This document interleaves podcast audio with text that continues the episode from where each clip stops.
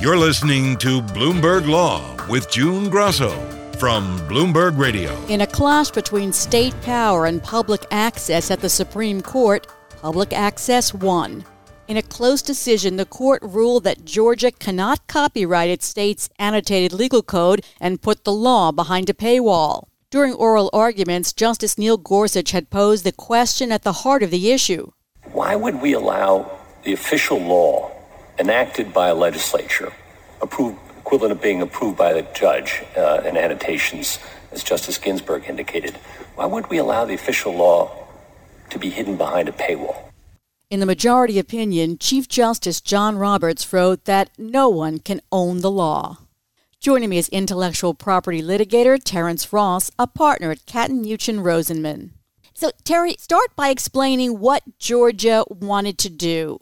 So, June, Georgia published the laws of the state of Georgia, except it didn't simply publish the language of the law. It also published an annotation for each section of the law, which essentially was a helpful guide to understanding how that code section had been interpreted by other courts. Georgia copyrighted what was called the official code of Georgia annotated, because it included not just the laws, but the annotation a pro bono organization came along and bought a set of the entire Georgia Code annotated, scanned it page by page, and then start posting it online so that people would have free access to the official code of Georgia annotated. And Georgia didn't like that. So the state of Georgia filed suit for copyright infringement against the pro bono organization. And, and that's how we got into court. The issue being mostly whether the annotations could be copyrighted. There was no doubt that the law couldn't be copyrighted. The Supreme Court had already said on multiple occasions that the actual words of the law cannot be copyrighted. And so the question was by adding these annotations to the law, could you protect the new work, the combination of the words of the statute plus the annotation? Could you protect that under copyright law? So, one way of, of thinking about it is that they were arguing that as long as the code of Georgia was out there without the annotations and not copyrightable, people could access that. The problem is that most of the time, these annotated codes are all that there is out in the public record for people to consult. And so the question really presented in part to the court was could you sort of hide the law behind copyright by simply adding annotations to the statutes. So, Chief Justice John Roberts wrote the majority opinion. What was his thinking? It's a fascinating coalition here, June. The Supreme Court voted five to four, ruling that the Georgia Annotated Code could not be copyrighted because the legislators in Georgia could not qualify as authors under the Copyright Act of 1976 and therefore could not take advantage of copyright registration.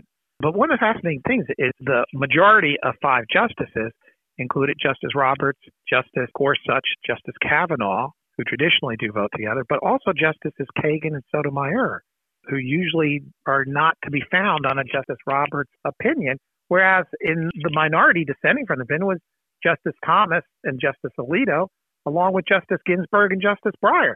So, a fascinating division of the court on this issue that proves that not all cases are political at the Supreme Court. Can you figure out what made those justices line up the way they did? I was trying to think of what it would be. All I came up with was that the dissenting justices appear to be the justices that are on the court the longest. Clarence oh, Thomas, Ruth I, Bader Ginsburg. I believe that you are absolutely correct on that, June. I am not sure that that's the complete explanation for the particular lineup of justices in dissent. I will say this, though. The two justices who traditionally have been most protective of copyright are Justice Ginsburg and Justice Breyer, both of whom had substantial pre court experience with copyright law. And so it did not surprise me if that if anyone was going to be arguing that a copyright should apply here, it would be Justice Ginsburg and Justice Breyer. I can't explain entirely Justice Thomas's point of view, but it seems he tends to be a pragmatist at times. And what concerned him was the fact that there are, in addition to Georgia, 22 other states and the District of Columbia and two territories who publish their laws in an annotated version. And he thought that this decision would be inflicting some sort of harm upon this large number of other states. And as he expressed it, would come as a complete surprise to them and therefore was somehow unfair to all of the other states as, as well as Georgia, and that he didn't want to do that to them. It's a little bit different of a dissent than what Justice Breyer and Justice Ginsburg, who really went more to the merits of the decision and took this very expansive view of what an author is and therefore why this would be copyrightable. So, what happens now in the 22 states and DC and the two territories? They do not have to do anything, but they will be unable to sue for copyright infringement if a public organization comes along similar to Public Resource Org here and starts publishing the annotated codes of these other states in the District of Columbia. Those states and the District of Columbia can do nothing. They will simply have to allow it to happen.